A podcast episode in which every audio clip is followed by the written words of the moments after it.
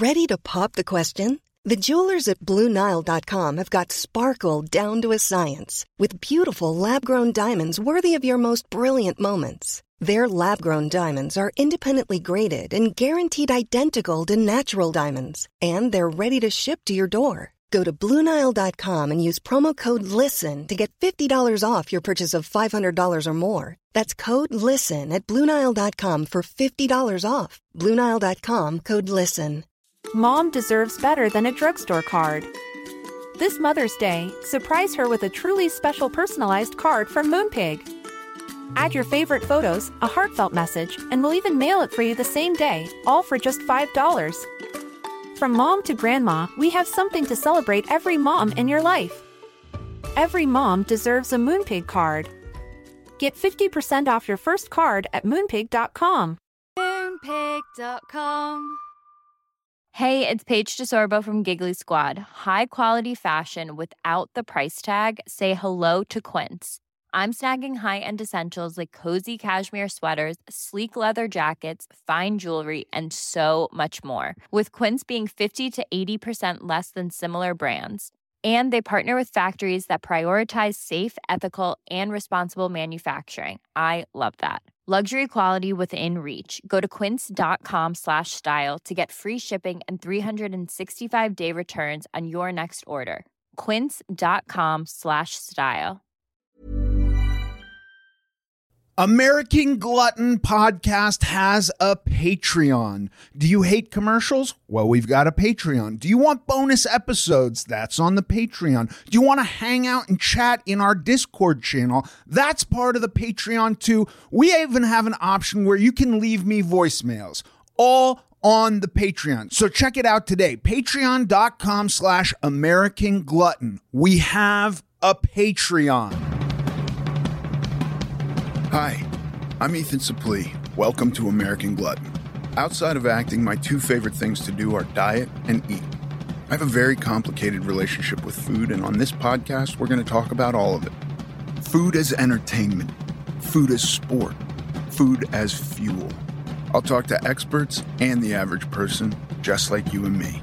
I hate to ask you to do anything, but if you're enjoying this show, please take a moment to like, subscribe, rate, review, all of the above on whatever app you're getting it from. American Glutton is brought to you by Trifecta. Trifecta is the perfect tool for diet and maintenance adherence. It reduces time, thought, and effort in making sure I am never without the food I need to succeed go to www.trifectanutrition.com slash american glutton where you will get 40% off your first order Today on American Glutton, my guest is Risa Groux. She is here to talk about her new book, Food Frame.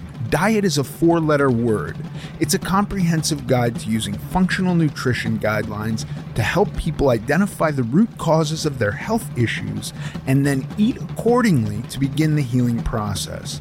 You can find Risa on Instagram at Risa Groux Nutrition. Risa Groux, welcome to the American Glutton Podcast. Well, thank you so much. It's great to be here. Thank you for thank you for joining me. Okay, you are a functional nutritionist. Correct. What does that mean exactly? So, functional nutrition or functional medicine is very different than conventional nutrition or conventional medicine. And basically, functional medicine was created by MDs who were really, really tired of the pill for an ill paradigm. And so basically, several years ago, a couple decades ago, they created functional medicine. And basically, the, the major pillars of functional medicine are looking at root causes. So, why is it that I'm getting headaches? Why is it that my cholesterol is high? It's not a deficiency in statins. And then we, right? It's, I always say that it's not a deficiency. You don't have anxiety because you have a deficiency in Zoloft, right? You were not born with this this problem and you've got to get to the root cause. Now it's great we have modern medicine. I'm not speaking pejoratively of that but i'm just saying that it's not it we have to get to the root causes or else then we take medication which you know i always say we, we're plugging up the, the hole in the in, in the front of the boat but then three more holes pop up in the back and then you just keep doing this chase all the time of of uh, all the side effects And then the other major pillar is that we're always looking at data, right? We're really, I'm all about data. Like I am a data freak. So how do I play darts in the lights, uh, darts in with, with the lights off, right? When I can't see the target, I'm guessing. I'm not very good at playing darts with the lights off. So I got to see what the situation is. So I want to know where's your blood sugar, but let me give me give me all nine pieces of your thyroid. I want to know, you know, where your sex hormones are and where your stress level is, your cortisol, your inflammatory markers. I'm a huge freak about inflammatory markers because systemic inflammation and gut health those are the two root uh, foundational issues that I treat um, because I believe those are the pillars of, uh, or uh, they're, they're the foundation of health, because without either of them, we don't really have much health. But so we look at root causes, we look at, um, at data to figure out what is going on with you and then um, we we look a little bit more narrow and um, a lot of people don't know this about lab tests but lab tests in different every lab is different and they move their markers pretty much quarterly and they discard the top two and a half percent of uh, the numbers and they discard the bottom two and a half percent. So they take the chunk, the 95% in the middle. And so if you're going to a lab where there's a lot of disease in that area, they're moving the ranges towards that disease so it's normal which is crazy, right? That's just insanity to me. So we look at a, a, little bit more narrow because we medic our conventional medicine can't treat treat prevention. We only treat disease. So we wait until you're already in a disease state to treat you. Whereas functional medicine or functional nutrition, we are looking at it before you get there. We're looking at insulin resistance, which is the step before prediabetes, instead of just waiting till you're just diabetic, right? Um, so and, okay, with all of that, once a person comes in like with, and I, I know you deal a lot with autoimmune disease too, right? Yeah. Uh huh. So, but that's something where the person has the thing and they come in, and then you're gonna figure that out. They don't. you're not just looking for people pre this state. Exactly. Exactly. And the other thing that we look at in functional nutrition and functional medicine is we look at the body as a whole interconnective unit. So everything has to do with everything in the body where conventional medicine really we have specialists for you know uh, different appendages different organs different glands and we don't really we don't think that they sort of are interrelated but they are fully interconnected so right and if yeah. by some chance one thing might be affecting something else you got to get two guys in to discuss and powwow on how to deal with it yes exactly which sounds easy right I mean, yes, it does. I I often think about the medical system in similar terms like we're not deficient in these pills but i you know like um some kind of like a sketchy auto mechanic where you go in for a busted tail light and suddenly you got four other things that they're just going to have to fix too. Exactly. Exactly. Yeah. So i'm always looking at root causes and i am an autoimmune coach and i do have hashimoto's although I'm waiting for my blood test any day. I think I'm going to be able to reverse it. I was 10 points away from reversing it last blood test. So um, coming from 1400 on my thyroid peroxidase antibody to 44 is really tremendous movement. Is it not? Is there something to like? I, I in looking at autoimmune, I think that it's so prevalent here. There, I know I personally, and this could just be anecdotal, but I've also looked at some data on it, and then you go to like third world countries and it doesn't exist. Like there there is the, the allergies and type type 2 diabetes and hashimoto don't exist in really poor countries. Do you think mm. that's a, a, a matter of them just having bigger problems and these things are undiagnosed or is it something about our environment that is causing these? Um, the answer to that question is both. Um, we have um, you know, I made a checklist. Um, I put it in my book, Food Frame. That's why I made it because when I was diagnosed with Hashimoto's, I was looking all over the place. Why is it that I'm having this autoimmune disease? Right? Nobody's telling me. They just said, "Here, take a pill, and for the rest of your life, and then off you go." And I'm like, "No, no, no, no, no, no! Like, why is my gland not producing this hormone it's supposed to produce?" So I went through a checklist, and a third of it is genetic. So you could have a genetic pool, in these countries that don't really have it. That's a big chunk. Another big, big chunk is leaky gut. And we could talk for hours about leaky gut, but that's really, really huge. So I don't know how many chemicals they have in their in their country, but that's another massive issue with uh, America because to date, this is current information. The the FDA has approved 86,000 chemicals for us to use. 86,000, well over 3,000 we can eat.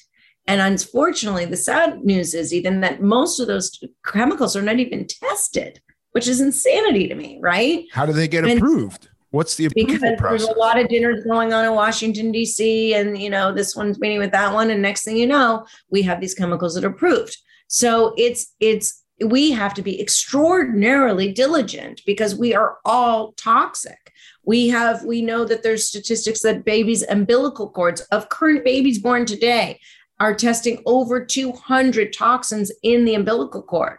Right? I mean, we are we are just smothered in toxins. I mean, think about our food, just just our food. It's blue and yellow and, and green, and we have all these dyes that we use. So many countries don't do that. I mean, we have more more chemicals than any other country on the planet. So we even like look at our vitamins.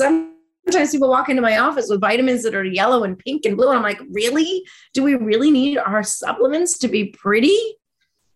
All our medication I, it, is branded did you ever see and i this is just an aside but on the same line they, they, that it's all basically i mean a lot of the packaged food in a store is a total scam like if you watch how they get 100% pure orange juice from oranges into that carton they do like shocking things to this stuff. You know, they boil it all and and so it's nothing. Then they take the peel and they chemically treat it so that they're getting flavor out of it. And they concentrate stuff and, and it says not from concentrating stuff, but it's like really misleading. It's all sugar. Yeah.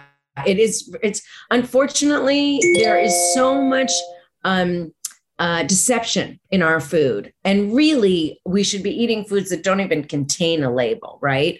Or a nutrient nutritional panel. We should just be eating foods from the farm, right? things that are crawling on the ground and sprouting from the earth. That's really what we should be really eating. But unfortunately, you know, it's big business. Money is big. It's big. Food industry is big business. So we we have a lot of distraction and a lot of options and we have to be diligent. People don't realize that they walk into my office all the time and we go through things and I'm always so curious. I'm like, oh, let's see how what's in this, right? So we look and we start to talk about read the ingredient list or the sugar panel and people are astounded but we don't check what's going into the building we just don't i don't know why but people just don't we're more concerned about what what the outside has than what's going on in the inside all right uh, um i want to get back to leaky gut because i have no idea what that means what's leaky gut so leaky gut is a, is a is a term that I, the official clinical term is intestinal permeability, and basically what that means is we have this very long intestine. We have the ascending colon, descending. We have the transverse and the colon, and so we only have one layer of epithelial cells to protect it, right? And over that layer we have some villi, little hairs that kind of protect us. Things will eat that right? They erode that one layer of intestinal lining. And so, gluten, dairy, sugar, alcohol, medications, dyes, chemicals, toxins, um, stress, pathogens, organ malfunctions, those things will start eating that intestinal lining. And we get these gaping holes. I test every patient I work with for these gaping holes to see if there is leaky gut. Wait, like literally like an ulcer in it, the. It, it's it's their openings in the intestinal lining. So that means that these things, proteins particularly, can go through these holes. And what happens is they're coming into the back door, they're going into the bloodstream, and the body says, Who are you? You're you're the enemy. And they start create, creating antibodies. And those antibodies will then keep, put you in a state of inflammation. And then if it gets bad, we we we get our cytokine storm or NF kappa NF kappa B gets activated, and we start to get into what is called a cytokine storm, which is an inflammation storm. And then if we don't fix the healy, leaky gut, we just keep going around and around and around. in vicious cycle until you stop putting those foods in and you start putting you slurring the street there, right? So um, I ha- I get really really sick people and when I test them for, it's called zonulin, which is an enzyme produced by the liver that will be detected in your intestines. I do a stool test for everybody I work with. So I can tell how leaky are they. And I mean, I was working with somebody about six months ago who her allergist sent her to me and she couldn't eat anything. I mean, she just was sick all the time, just major, major issues. Young girl. And when we tested her um, in the lab that I use, we want the zonulin to be less than 107. She was at 1,050. Wow. Yeah. So she couldn't even barely do supplements. We worked very slowly with her, but she's like really in great shape. We did her follow up test and she's really, I mean, she's eating almost everything now. But it's a So, thing. so it's just the body's reaction, and then stuff is going into the bloodstream in a way that the body's not accustomed to. Correct, exactly. And so we create that antibody, then we'll have food intolerances because of that. It's not that you were born with, eh, you know, 80 allergies. It's because you have gaping holes that these proteins in these foods are causing an inflammatory response. So you do that long enough, and then you get a, a diagnosed with an autoimmune disease. Right. And if you do not fix that gut, you're just basically putting the vacancy sign up saying, come on in, let's just keep, you know, and once you have one autoimmune, we love to collect more. So you, a lot of people get um, multiple autoimmune diseases, and that's very difficult. Vitamin D deficiency is another root cause. Uh, viruses, it's Epstein-Barr virus, um, cytomegalovirus. Some viruses can cause um, pathogens. That's why I do stool testing. There's lots of pathogens that you can have in your gut that could uh, be the precursors or the triggers to autoimmune disease. Um, MTHFR, which is a gene mutation that I test everybody for as well, uh, that could trigger. And then um, lifestyle stuff, you know, lack of sleep, bad diet, high sugar, high carb, those things can absolutely spark an autoimmune disease. And mercury too, heavy metals and um, mercury. Do you think people that are just generally feeling unwell could potentially be have the, uh, autoimmune and not even realize it? Absolutely. Like it's not always so severe as the gal you said who had a, th- a thousand score and and was in real bad shape. Like just general discomfort could be autoimmune. Absolutely. So most of the, um, I'm forgetting the statistic offhand, but most people are not even aware those uh, that they have autoimmune. They're not even diagnosed. And there is a statistic that most, the average person goes to about six doctors before they're finally diagnosed with something because they go to the doctor and say, I feel fine. And then they test them on five things, and the five things are in this range. And, and they're like, no, you're good. And the person goes, I don't think so. I really don't think so. And so, and it doesn't happen until you get to that sixth doctor, unfortunately. So, um, and, and, and the sad thing is, you know, our, our labs are really dictated by the insurance company, what the insurance company will cover. So they don't want to cover much. So we don't really get a full, clear picture of what's going on with somebody's body until you go to somebody who's functional or um, you know, I do very elaborate testing because I got to know. I mean, we don't want to be in the dark. So um, we need to know what's happening. Yeah. sure.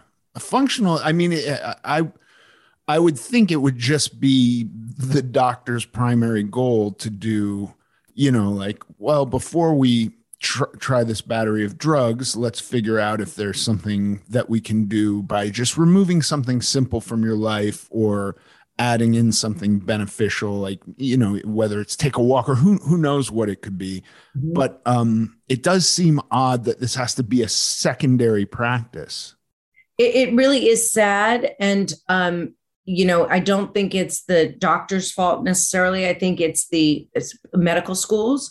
They don't teach anything other than really chemicals, right? What it's it, it's basically you're you're a chemist because you have to figure out what chemical is going to quell a particular symptom, right? Um, for the most part. So we we we need to change this conversation, and that's why functional medicine is so popular because they do get to the root cause, and um, they do extensive testing. So and and we have to be diligent about decreasing our our toxic load. The average American female comes in contact with over 200 toxins just before she left the bathroom in the morning Wow. right? So think about what's in your shampoo and what's in our soap and our makeup and our deodorant is huge, right? Our shaving cream, our our perfume. Do we need perfume? And all the um the air fresheners, those kill me the most because those are just everywhere and every Uber you go on in and they're just everywhere. And we we don't need these these these perfumes. These are toxins or chemicals. So um, i do so many much detoxing with people at my own 14 day detox where you're eating great food and you're having collagen uh, shakes but you're decreasing your toxic load. And i mean i had somebody last week who came in for her first follow up who complained of major, major skin issues. I mean, itching every day and, and breakouts every single day. She was like afraid to go out of the house because she just was so uh, uh, horrified at how she looked. I put her on my detox in one week. In one week, the itching was completely gone and the the breakouts had dissipated to almost nothing so what does that tell you right it tells you all these toxins in her system um, were, were, just causing all this issue with her liver. And she kept going to the doctor who kept giving her more medication and more cream. And i'm like it's not it's not an outside job. This is an inside job. So most skin issues are an inside job. So. Yeah i have a buddy who had um psoriasis. That's a skin thing right? Mm-hmm. and he had these patches for decades and he would go and get different creams and at one point pills and nothing seemed to work. And then he handled them with nutrition. But I, it was always so amazing to me that he could be prescribed something that was you know even admittedly by the doctor questionable. You know like you can see when strep is killed by an antibiotic under a microscope and you can go like this disease is definitely killed by this antibiotic. But there seems to be such a such a lot in medicine that is still like we're pretty much guessing here. Yeah. Yeah for sure. And every the, the thing that that i always impress upon is that every body is different so your root cause to your eczema or your psoriasis, I mean, it's usually as liver related, but it may be very different approach than than somebody else who has the exact same symptoms because we have to look at what what does your DNA look like? What is your genetic component? What is your exercise level? What is your sleeping? What's your stress? Stress is a huge factor in so much of health. What's your stress level? Because everybody is different. So that's why I wrote Food Frame is because we it's not one diet fits all. You know, all these diets are great for most people, but not for everybody. You know, I, I'd say don't do keto if you don't have a gallbladder. That is not going to be a good fit for you, right? don't do keto if you've got low blood sugar, right? Same with intermittent fasting or, you know, things like that. You and intermittent fasting is great for the people it's great for. You know, keto's great for the people it's great for but it just isn't a one size fits all. So you have to eat according to what your current health status is. I really like the title of your book. It's it's food frame diet is a four letter word, right? And that obviously has a connotation because it is in fact a four letter word, but also, you know, what we think of when we think of four letter words is it's it's this terrible thing. Will you will you talk about that? Yeah. So, you know, there's a lot of um there's a lot of angst about food. We have a, a, a, really complex relationship with food and the way we eat, and we, you know, reward ourselves with food. We punish ourselves with food. We punish other people with food. We have control over it on our birthday. I mean, it's crazy what we do with food, right? Somebody's not feeling well, we just go and bring them a ton of sugar, right? Let's just bring them crap. So, um, you know, it's crazy. So I think that it's really important to um, understand that we were all born to eat food. This is our fuel. This is our only fuel source, right? We don't take any gas or any electricity any, we need food. And so it's essential. So, uh, as I said, going back to the, all those options, right? Those look like food. They act like food. They're sold as food. They're talked about as food. They're ingestible, but they're not feeding us. They're not nourishing us. They're mostly empty calories. And so it sickens me when I see people. I walk on the beach and I see they're they're they're they're just having you know Gatorade and Coke and and chips and, and this is just dead food. And they're giving it to their children. You know. And here's another statistic: one out of every three children born today will be type two diabetic. One out of three. Wow. Right. So how? I, what, what does our future hold? Right. This is really scary. I mean, each per capita in America, we, we consume 152 pounds of sugar per year. I could tell you, I'm not even having a quarter or an eighth of a pound. So who's having my portion, right? Yeah. So it's it's it's crazy all this sugar consumption we're having. So so when we use the word diet, it's i mean if you just go on the streets and say okay give me the first thing that pops into your head the first three words or something when you say diet oh starvation deprivation um, misery right hangry or, or you know that's what people associate the word diet. And it really isn't a bad word. It's it's it's our eating lifestyle which i now use for the term diet because diet has such a bad connotation. But it isn't we should not be starving ourselves. We should not be depriving ourselves. If your car needs gas and you're like you've got three miles left are you going to be like you're good. We'll make it. Right. i don't think we would do that right? So we have to fuel ourselves. The question is why do we even need a diet in the first place right? Why are we, if we have weight issues, then look at what we're eating. Are we eating real food or are we eating fake food? Right? Are we I mean, that's another great point you said. Because um, when I looked at, um, I, I was morbidly obese, and and at the time, I started looking into it, and some uh, huge percentage of obese people were malnourished, which I could not comprehend. I just didn't, it didn't compute. I was going like, we have so much food that we're not getting enough. But finally, when I got like, no, when you eat uh, diet rich in preservatives and, and packaged food, you're actually not getting the nutrients, which is what nourishes you. So I get that. Um, exactly. It is tough to um, be raised on on foodstuffs that are amplified in sugars and fats mm-hmm. and salts and things like that Mm-hmm. um, that are highly palatable that are designed in fact like we talked about the uh, revolving door of a doctor and you know you could think about this it's analogous analogous with other things like a, uh, an iphone is built to be dead and useless within a certain amount of time well what if the food that is amplified to get you to want to eat more of it is also being designed to leave you hungry sooner so that you'll eat more of it. So like this whole complex system that many of us me were were raised taking part in now when we go we wake up one day or whatever happens somebody gets a, a, an autoimmune disease and goes my life is no longer fun to live in this state i want to mm-hmm. make a change then you're stuck really having to relearn how to eat.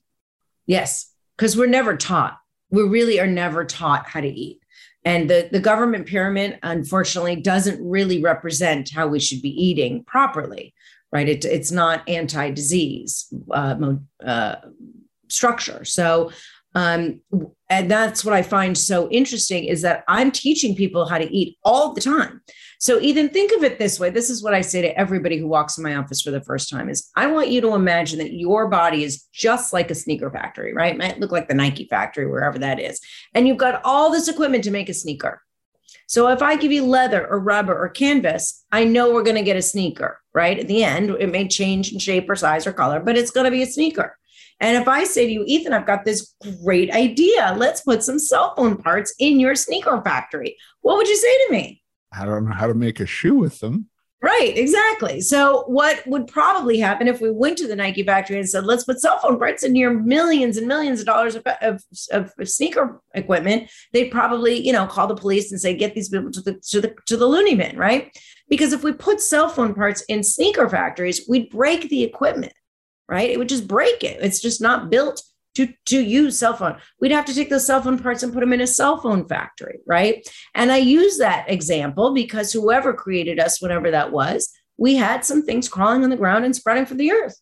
Those are the things that we can eat to sustain ourselves, to survive and procreate our two main goals as living organisms, right? But then we started having factory foods, right? We started creating Oreos and Doritos and all kinds of things. And there's a wonderful book. Um, I just think it's a wonderful book called Salt, Sugar, Fat by Michael Moss.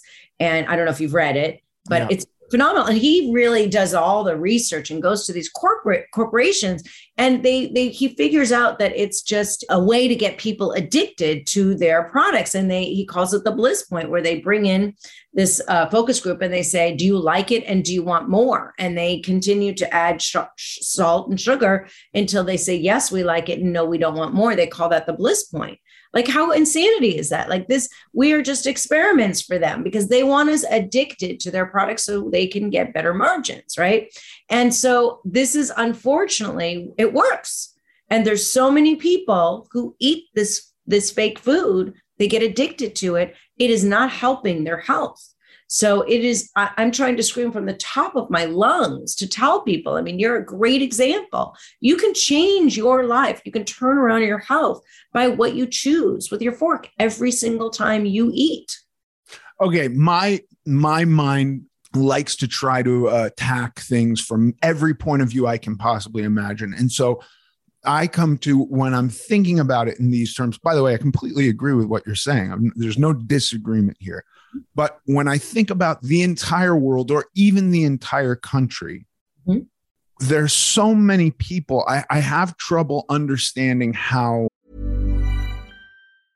This is Paige, the co-host of Giggly Squad, and I want to tell you about a company that I've been loving, Olive and June. Olive and June gives you everything that you need for a salon quality manicure in one box. And if you break it down, it really comes out to $2 a manicure, which is absolutely insane. It's also so easy to get salon worthy nails at home with Olive and June. The difference between how your nails used to look when you did them yourself and now with the Mani system is a complete game changer. The best thing about Olive and June too is it's a quick dry, dries in about one minute, lasts for five days, and full coverage in up to one to two coats. Visit oliveandjune.com slash perfect Mani 20 for 20% off your first system. That's oliveandjune.com slash perfect Mani 20 for 20% off your first system system.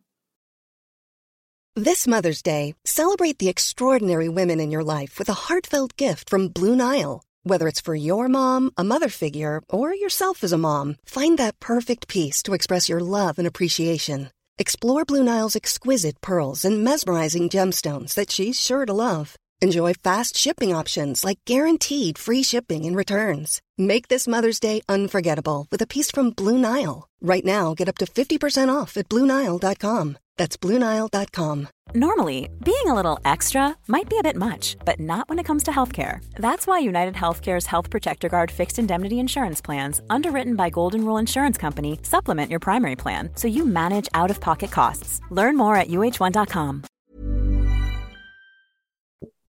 You know, there's there's multiple things to consider here. One, you know, prior to the Great Depression, we were spending 45% on average of our salaries on food because mm-hmm. food was hard to produce and there wasn't preservatives, which brought the price way down, right? Mm-hmm. I think we are spending something like 10% or less now, which is a huge savings. How do we feed everyone? Like there's a lot, there's so many people. If we were to go back to no more preservatives, no more of uh, uh, the mass produced garbage food, basically, which is the American diet. It, is it possible to feed everyone? I think it is. I think it's entirely possible. I mean, we're we're spending, I think it's two billion dollars annually just on preservatives in our food. Wow, it's a two billion dollar industry. So, um, at least it was a couple years ago. But yeah, do I think that we can feed everyone? Absolutely. I mean, even if you live in an apartment, you can grow your own herbs and your own foods. And and and and if we can't get them, we could absolutely grow them. So I do I don't have the statistics on on how we're feeding everybody, but I do know that there there is an argument about GMO that we're gleaning more uh, produce to feed the masses. And that I know is not true. That is a marketing angle, that is not the statistic. So, we, GMO or not, we're growing this crop and it's better for us because the soils are so depleted. I mean, I talk about this a lot. Um, since the 1950s, uh, our soil is depleted of nutrients by 40%. So then we're needing to supplement with those nutrients, or like you said, you have to eat more food because we're all malnourished. Right. We need those nutrients, right? Our soil is so depleted, which causes a whole other conversation with um, with with with the climate, and so um, that's a whole other subject. But w- if we just really fixed our soils and and used good soil to grow food, we wouldn't need to supplement as much. And if we could take out all this packaged processed foods, it, we'd be a much better off country. Yeah, I do. I do. You know, I want to be considerate of of uh, people who have financial burdens, and it's like, you know, because uh, you, when I look at stores like um, One, they're insanely expensive, and and so I just don't want to be a, somebody going like, yeah, just have everybody eat at Erewhon and you'll be fine. You know what I mean? That's no, no, no, no. But I, I, don't I don't shop at Erewhon all the time, but I make my food. So right. going out to me is more expensive. Even if you go to a a fast food restaurant, I have to. I would love that challenge to to see if I could make a whole chicken and some a salad and some vegetables for less than it would be, and a greater portion. And there you're eating nutrition. You're getting your protein, fat, and fiber versus dead food where you're just getting sugar, carbs, and salt. And you could potentially you could get a couple meals out of a chicken and some vegetables. Several meals, exactly. And then use the bones for bone broth or whatever it is that you that I, I would create. That that's food. That that's real food. So it it takes effort, it takes some creativity. If if you are accustomed to drive-throughs, um, this could be startling, but it's doable.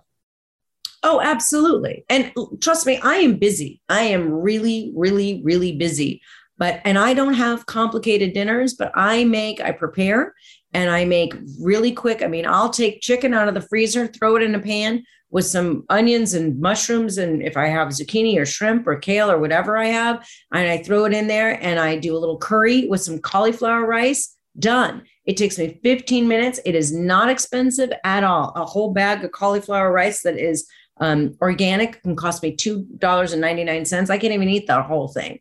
So that's like two or three dinners for me. I mean, I, I've got dinner less than $10 or right around there. Right. So you can do this. You can absolutely do this. And I also just want to mention this to your listeners that if you don't spend the money on the front end, you're going to have to spend the money on the back end because you're going to body's going to be breaking down you're going to be spending it in medical expenses and, and pharmaceuticals you're going to be spending that money. You probably already are. And and that and that seems to be a big key to how the system is working right? So we've got this garbage food that people are eating in way too much abundance which leads to a whole host of other problems which takes you down the path of our medical system which you know it just it does seem like when you judge and I, I don't want to say anything bad. Like I have a kid with type 1 diabetes and she's on insulin, and I'm happy every day that sure. some pharmaceutical company is making insulin for her. I thank sure. God. Absolutely. Um, but when you think about how how medicated we are versus anywhere else in the world, how over tested we are and over medicated we are, it, it does seem a little bit insane. Like what what are we doing? It is, um, at the end of the day, I think it all comes down to money. And there's a few players that are getting a lot of money from this paradigm, and it's been going on for a long time. And it's political and it's financial. So there's uh, the the politics, regardless of who's in the White House, we are still approving about 2,000 t- toxins per year. Nothing's being done on that. I've written letters and nothing's ever, I've never even gotten responses to my letters. But um, there, there, we take people from big corporate food or chemical and we put them in the White House and the FDA. And then we just keep going back and forth. And there's, you know, a cast of characters that are maybe, you know, 30, 50 people deep. And these are the people who are creating this paradigm for us that's not working. And we really wouldn't have to worry about all this healthcare issues if we just ate real food. Uh, yeah, I mean that's the other shocking thing when you even when you think about uh, other countries that have socialized medicine, which we don't even have, their governments are still spending less than our government, not us out of our pockets, but our tax dollars are outspending the socialized systems. Right. So that to me says like we're already outdoing the socialist countries in uh, government spending on medical stuff and we're mm-hmm. still also paying for it out of our pockets. Like it the whole thing really seems insane. It is insane. And you know i order blood work in my office day in and day out all day for years I got my own. I just did my own last week that I paid out of pocket for, even though I pay for insurance. But I know that my insurance company won't cover what I need to get covered. That's number one. And number two is I've done this before and I get a bill for like, I think it was like $1,600 for the testing that I already ordered in my office for 300. So what, where's the $1,300 going? Right. Like why, I, I mean, I'm ordering directly from LabCorp right? So why why is your LabCorp order thirteen hundred dollars more than mine? Somebody's got their hands in their system, right? And, yeah. and we're all paying the price. And then you want to get into a doctor's office. Well, don't even try, right? I mean, that you can't even get in. Sickness is big business. Yeah. And doctors are overwhelmed. And I don't think they're even making all that much money. And they can't spend I mean, I work with doctors in my office all the time. They refer to me, but I have them as clients. I tr- treat uh, several of them. And I had a doctor in my office a couple of months ago, and she told me that she was seeing 40 patients per day. Per day. I said, How much time did you have with each of them? She, I said, like five minutes. She goes, sometimes even less than that. Like, how do you how do you get 40 patients in in a day? It's just and she has to because she has to pay for her liability insurance. She has to pay for her staff. She and it's it's it, our our the way we work our medical system in this country is not good and it's not helping anybody. Yeah i mean it just doesn't it just doesn't make sense to me. I, i'm really happy to be of the mind of trying at least to opt out of the whole thing. You know what i mean? Like if the cycle is watch the marketing eat the food, do the stuff, take the pills. I'm just like, I, I would rather play my own game and right. have a body that feels much better than it did when I was within that system. Because you know it. Like, you know, you finally woke up and said, My body's communicating with me. Let me listen. Right. And you were. It took a hell of a long time, Risa. A, right. way, way too long it amazes me how long people can live. You know, I, I I had a young kid I was working with about a year ago who had diarrhea. He never told his mom every single solitary day for hours for two years. He never told his mom. Young kid. So something's going on there, right? And so it's amazing to me how eh, people of all ages will live with um, just feeling like crap all the time. So I always urge people to listen when your body's communicating. Yeah, I mean, the, the, another um, interesting thing on that line is I, I didn't even realize how crappy I felt because it just was life at some point. And so I wanted to change my body. That was the thing where I was like, there's stuff I can't do, but I did I wasn't even aware mm-hmm that I felt awful until I had some some distance from eating in that way. And then when I tried to eat that way again, it like gave me a hangover. Like it actually made me sick. And I and I realized, oh, this is how I felt almost every day. Oh. It just was just was normal. Yeah. And what motivated you to make the change? I, you know, I got involved with a girl and I just thought like if if I want to have a future with her, I'm gonna have to change and i and i did and there's been no looking back now i did also go on every diet you've listed and a bunch more you know um the my my least favorite is the beverly hills diet have you heard of that one like that one i just oh. i just go like this is complete madness this diet but i did it and i did I actually uh, knew the um the creator of that I'm, I'm, yeah sorry if i don't no, no, no. she's no longer with us okay. and uh, she had a lot of eating um she has she had a complex relationship with food. Well, yeah, I would yeah. say so. Yeah, her diet was wild. Um, yeah. but you know, for me, I, I had to, you know, the way you talk about fuel, I, I think about food in that way now, and it's a, a much better way for me to exist when I consider what I'm eating to be fueling my body. I I think that um, you know, if our cars gained weight every night because we had too much fuel in them, we would stop. We would have apps to calculate exactly how far we were going to drive and how much fuel we needed. And we would become really good at not over fueling our cars. And I, I want to think of my body in a similar way. I still do like to mess around with herbs and spices and stuff and get some pleasure out of it because food can be very pleasurable. Absolutely. Yeah for sure. So um, I love everything you just said. I love that analogy. And I think it's really important for people to realize that, you know, food is, it is a pleasure center for sure. But I talk a lot about eating for sport and eating for survival.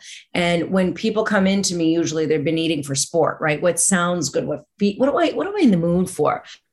What, what am I, what, what sounds good to me right now? Right. And usually it's not a great big salad or anything like that, but people go by their their emotional state with food. So where you and I probably are doing, well, I had a lot of fat at, at, for breakfast, so I'm going to focus on a little bit more protein and fiber for lunch and dinner, right? Or you know, we, we balance it out that way. And so I always say we're going to eat for sport for sure, right? I'm going to. There's going to not be a day. I mean, I, I love chips and guac. And when I go to Mexico, I'm eating chips and guac. And every now and then I'm like, let's go to a Mexican restaurant and I'm having chips and guac, right? It's got to be good. Um, and pizza too. I'm a big fan of pizza, gluten free pizza. And I don't have it often, but if it's if i'm to have it it's to be good. And that is food for sport for me for sure. I'll throw some veggies on there but make it you know a little bit healthier. But i typically i don't eat any gluten or dairy. So those are uh, those are food for sport for me. And we're, we're to travel. We have holidays. It's our birthday or it's just the tuesday that you want some trips and guac right? But you you I, i'm very conscious about that. And i don't want people to feel deprived because it's that's not what it's about but we should be eating for sport almost all i mean sorry eating for survival almost all the time right? Right. And then when we need to or when we're really when we want to when we're intentional about it we should be for uh for for sport. Yeah. Yeah that, there's a there's a place and and i very very rarely eat off my plan. I i try i try to almost never but i do sometimes. Mm-hmm. um and there's a place I, I, you know there was a moment in my life where i i was going like i can if i just eat gluten free then i'll be fine then i'll lose weight. And so eh, eh, you know i was ha- i would go like gluten free pizza is perfectly fine and gluten free you know sandwiches and cookies and all this stuff. And that was very clearly not true. Um but I found in that time period a place called Lucifer's, which does gluten free pizza. And I actually like it more than real pizza. So when I cheat or go off my plan, I don't like to consider it cheating, but when I have a designed meal off my plan, I will find myself having a gluten free pizza simply because I like it more. Right. And it's nice to have some variety too. Yeah so yeah and gluten is just it's one of those things that will eat the villi and the intestinal lining so it's not really good for us. Even if we don't have an intolerance to it we should really moderate our gluten intake. But yeah i love gluten-free pizza is an amazing invention and i love it. And i'll make pizzas with sweet potatoes oh, um, wow. instead of a crust. And um, i you can do them from cauliflower and there's so many different options now. So it's it's great. There's we don't have to feel deprived. Right. We can figure it out. Okay. I i i really appreciate how when you talked about um how we're all individuals.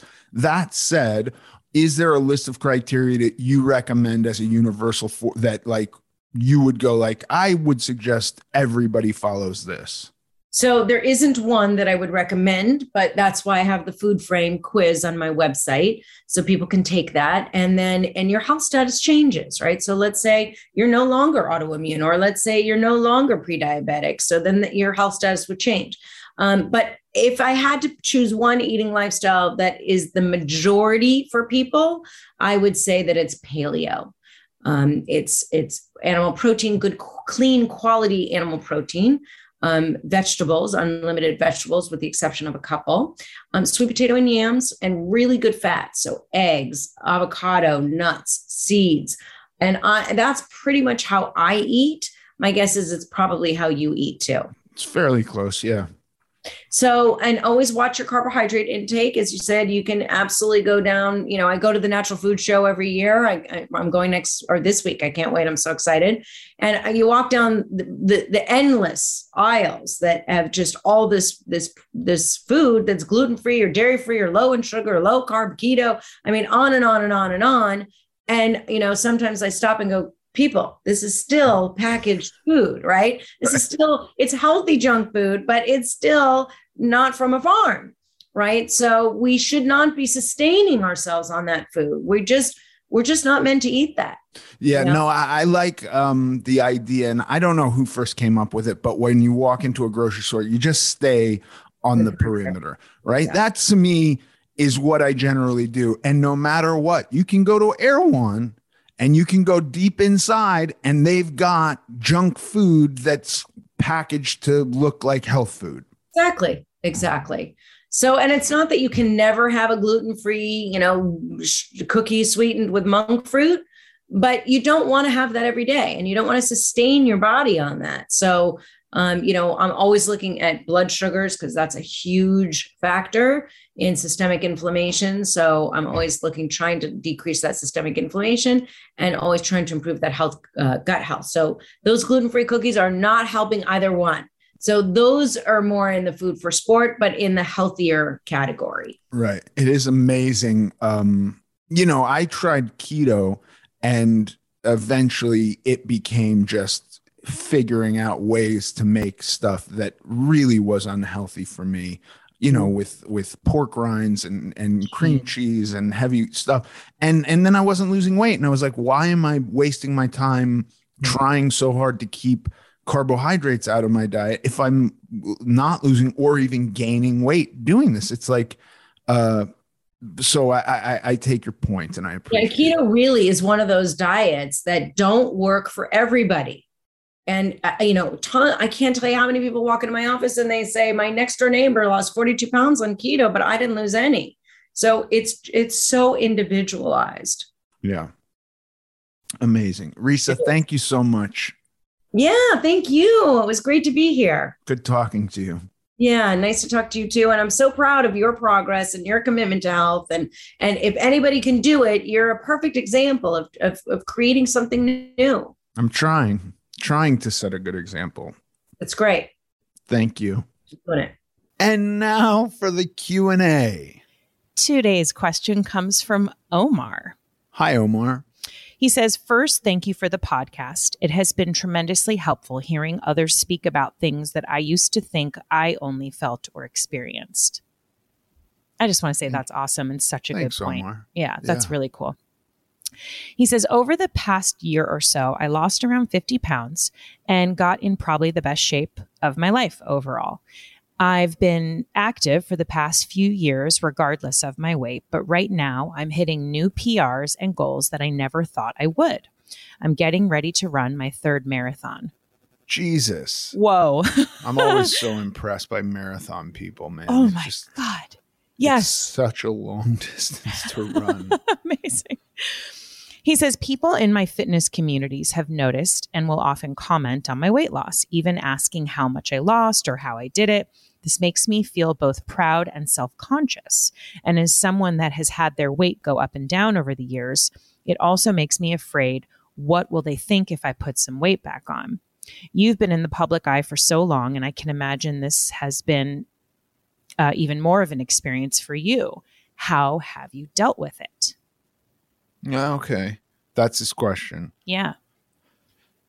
Well, Omar, it, it is um, definitely a big thing that has occurred for me is this um, this thing of like I've lost weight and now I need to maintain my weight loss. Now, that said, I also did like an extreme cut down below 10% body fat, which is not something that is that I'm capable of maintaining. I cannot maintain that. It's it's too hard. It's too uh, non-conducive to my life.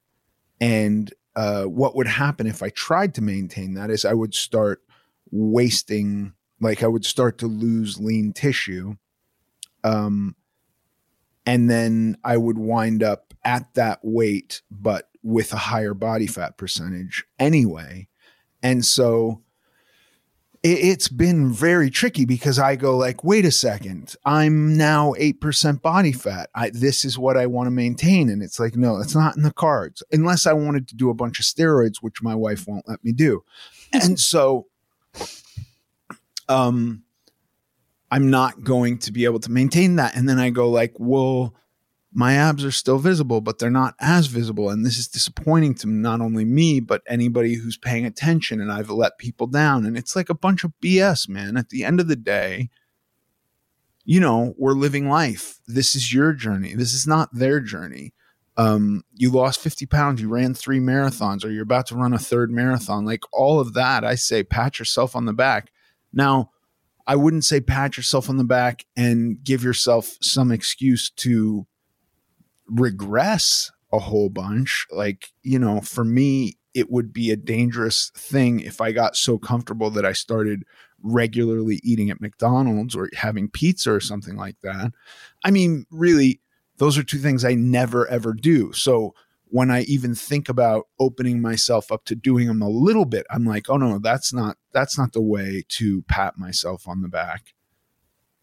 But all that said, I think that it is quite natural, you know, to um if you think about like even athletes or even you running a, marathon, I would imagine that the day after you run a marathon, there's some weight gain simply because you've probably taxed every last glyc- glycogen store in your body while running a marathon.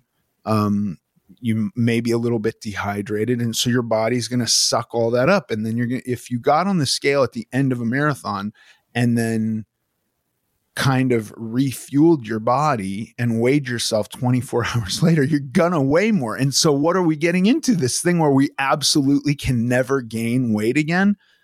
This doesn't make sense. Um I think that the key to things like maintenance are having some realistic idea of where your weight should be. If you diet so hard that um, whatever your your normal calories are supposed to be are so different from what you've been eating, when you go to do a maintenance period, you're going to gain weight. If you um, if you're doing keto and you start eating carbohydrates, you're going to weigh more because your body's going to retain water. There's all these different ways to think about it. I think it gets extra tricky when you have um, massive weight loss, and I would categorize 50 pounds as massive weight loss because there's a, a lot more room for um, holding on to liquid in your body than there is for a thin person who loses two pounds, right? There's just not the space there. They're not accustomed to it. Their body isn't going like, wait a second, we weighed 50, we weighed 50 more pounds for a while, and now we're this weight. And so your body's a little bit confused. So it is a matter of maintaining that for a long time and, and finding your new normal. Um, I don't know what the figures are when he's talking about i mean i feel all of these pressures. That's really his question is do i yeah. feel these pressures? Yes yeah. i fucking feel these pressures yeah. all the time on social media. Um you know I, uh, I don't know when this will air, but at one point I, I had a bag of popcorn, and the next day I was like, I can't post anything on social media. I've clearly gained 10 pounds. I didn't even get on the scale because I was so mortified about my behavior eating a bag of popcorn. Um, Planning for your next trip? Elevate your travel style with Quince. Quince has all the jet setting essentials you'll want for your next getaway, like European linen, premium luggage options, buttery soft Italian leather bags, and so much more and is all priced at 50 to 80% less than similar brands. Plus, Quince only works with factories that use safe and ethical manufacturing practices. Pack your bags with high-quality essentials you'll be wearing for vacations to come with Quince. Go to quince.com/pack for free shipping and 365-day returns. Mom deserves better than a drugstore card. This Mother's Day, surprise her with a truly special personalized card from Moonpig.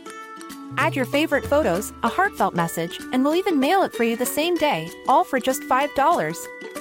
From mom to grandma, we have something to celebrate every mom in your life. Every mom deserves a Moonpig card.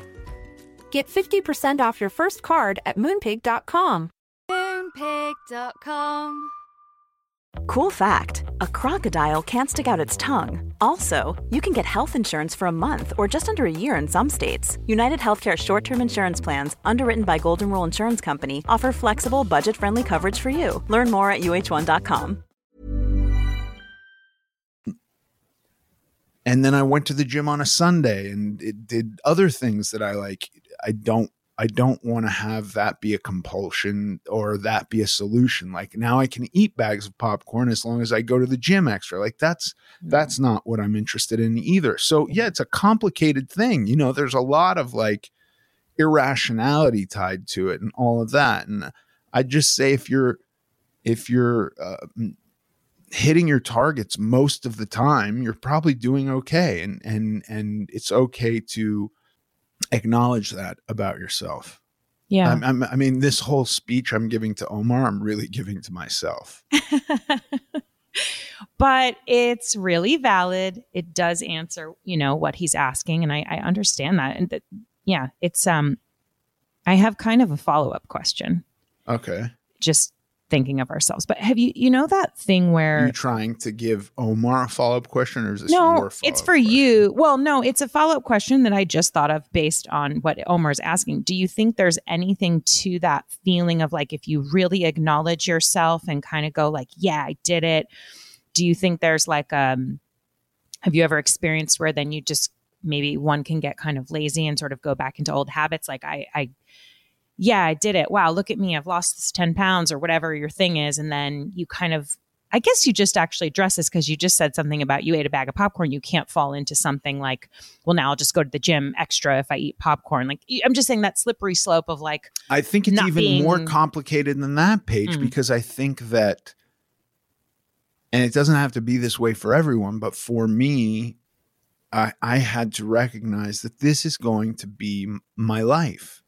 This is not a diet that lasts 30 days and then I'm done because I will do harm to my body with food. So I need to address this for life. So really, if I take a minute and go, uh, I'm I've I've I've succeeded, right? This idea of succeeded is a completion idea. It's a it's an I'm done idea, right? And so if I cross a finish line and I'm done, like listen, if I ran a fucking marathon, which I will never do mhm. because I have flat feet, I have bad ankles and bad knees and arthritis in my hip, and I'm just never to, I have no interest in running a marathon. Did I tell you that I once ran a 5K? no. Okay. So I went, um, I don't remember what year it was, but I went to Austin. And this was when I was riding my bicycle at uh, around 100 miles a day. Maybe Mhm. not quite 100 miles a day, but I would regularly, every week, there would be a day that I'd ride 100 or more miles. And then, like, a light day would be 50 miles, right? But the average was probably Crazy. 65 to 80 miles. Mm-hmm. That's a lot of cardio. My cardio was incredible. hmm And I was buddies with the people at Livestrong, and they said, Come out to Austin and run this 5K. And I thought, Yeah, no problem. A 5K. How long does a 5K take? And they and they were like, you know, some people do it in very little time at all, or it could take this much time or whatever. So I fly out to Austin.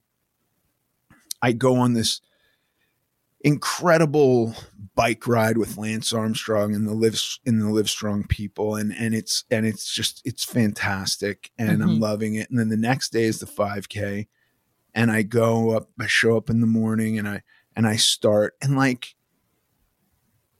within a k or whatever I don't know within a few minutes yeah. I am miserable. My Yeah. feet are dying. My knees are dying. My hip is dying. My lower back hurts. Like, I don't know if I need to be taught how to run or if structurally I'm not built to run or what it is, but it was miserable.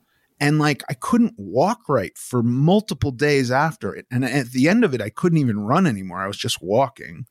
And, and like, all these people that were way heavier than me had finished. It was mortifying experience. So anyway, that's just needless to say, I'm never running a marathon. That was a 5K. That's like three miles or something like that, right? Yeah. So this guy's a badass. My point is, if I did run a marathon, at the end of that marathon, I'm done. I'm no longer running the marathon. I have finished. So that is done. That's over, right? Mm-hmm. Now, if I went next, I'm going to work on a double marathon, then there's a whole new um, thing of training and life and all of that. But like, as far as my weight goes, there is no I'm done because the minute I'm done, I'm gaining weight again and and and through very, very bad habits. So I have to be okay and recognize just as quickly as possible that when I do maintenance, I'm not counting everything out anymore. I did in the beginning. I have a real good idea of what maintenance is. But when I do maintenance, I also go out to dinner with my wife more frequently, and I'm not ordering pizza and I'm not ordering cheeseburgers and fries ever. But sometimes, you know, I get the Brussels sprouts and the Brussels sprouts have sugar on them and I'm not sending them back and I'm eating the Brussels sprouts. Or, or sometimes I say, you know, I want no sauce on my fish and it comes out in a sauce and I'm actually not mad. And I'm like, I'm going to have this sauce. Um, and then my calories are up and I gain a little weight and I catch it and go, okay, I want to get back into my groove a little bit more, right? So I'm never done. There is no done. There is no completion. And there's a lot of um, anxiousness about how I'm presenting myself for sure. And I think there probably would be with anybody. He lost 50 pounds and is about to run a third marathon. I know he probably feels accountable to his friends, and there would probably be some shame associated with regression, just like I had every time I ever gained weight. Every time uh, my friends were no longer telling me how great I look, but would look at me, I would see the thought register in their heads and then they would brush by it. But I would know, we would both know what just occurred. Mm-hmm. They noticed that I gained weight, Yeah. right? And it was upsetting to them. Yeah. That sucks. Yeah. They probably still do that when I show up and I've put on a couple of pounds. You know what I mean? Because they they're they're also getting like freaked out. Like, is he going back to 500? You know, is this five the first percent of the 500 he's going to get to? You know what I mean? Mm-hmm. Yes, I totally do. I don't think anyone's freaked out about if you potentially gain a few pounds. I think that's in your head. But Well, okay, fine, fair enough. My point is, I don't think there's a finish line for this. It, I think it is for the rest of my life. It doesn't consume me. It's not something I'm thinking about all the time. Yeah. But it is. It is. I think it's fair that um, because I have lost an extreme amount and and regained an extreme amount, it is fair for me to be able to get my shit together when I notice that I'm you know, getting a little bit lax. Yeah. That make no, that makes that makes sense. And I um I totally am happy that you answered the follow-up question. but it relates, you know what I'm saying? Like it just Sure. spur yeah, spurned an extra an extra thought there. Well, I think Omar is so impressive. I can't believe he's about to do the third marathon. That's so amazing. Yeah. And I think this is super valuable for, you know, such a good question for anyone who's who's in this zone, you know? Thank you, Omar. Thank you, Omar. Keep us posted and tell us how you're doing. And for anyone else out there who has a question that they might like Ethan to answer, okay, we could see each other right now while we're or talking. page to elaborate on. he just Ethan just threw his head back like, ay, ay, ay, this girl. Okay, anyway, listen, you know, I'm just getting on my radio announcer um, vibes right now. But if you have a question you would like answered, please send it to us at AmericanGlutton.net. Thanks for listening to this episode of American Glutton. I'm Ethan Suplee. You can follow us on Instagram at American Glutton Podcast. Sincerely.